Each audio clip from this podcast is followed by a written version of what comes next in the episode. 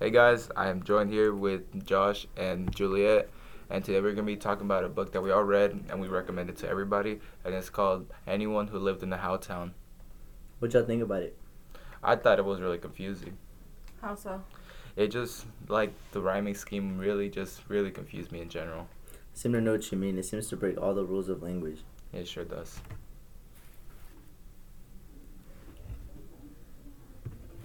At first, I was confused and I thought it was for children.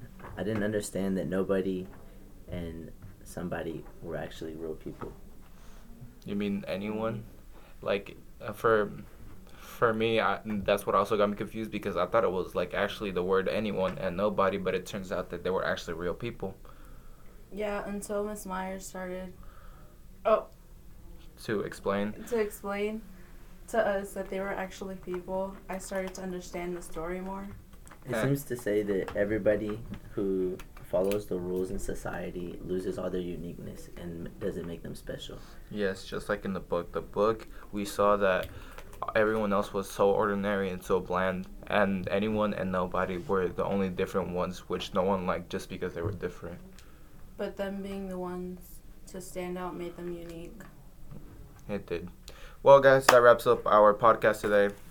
Good day to everybody.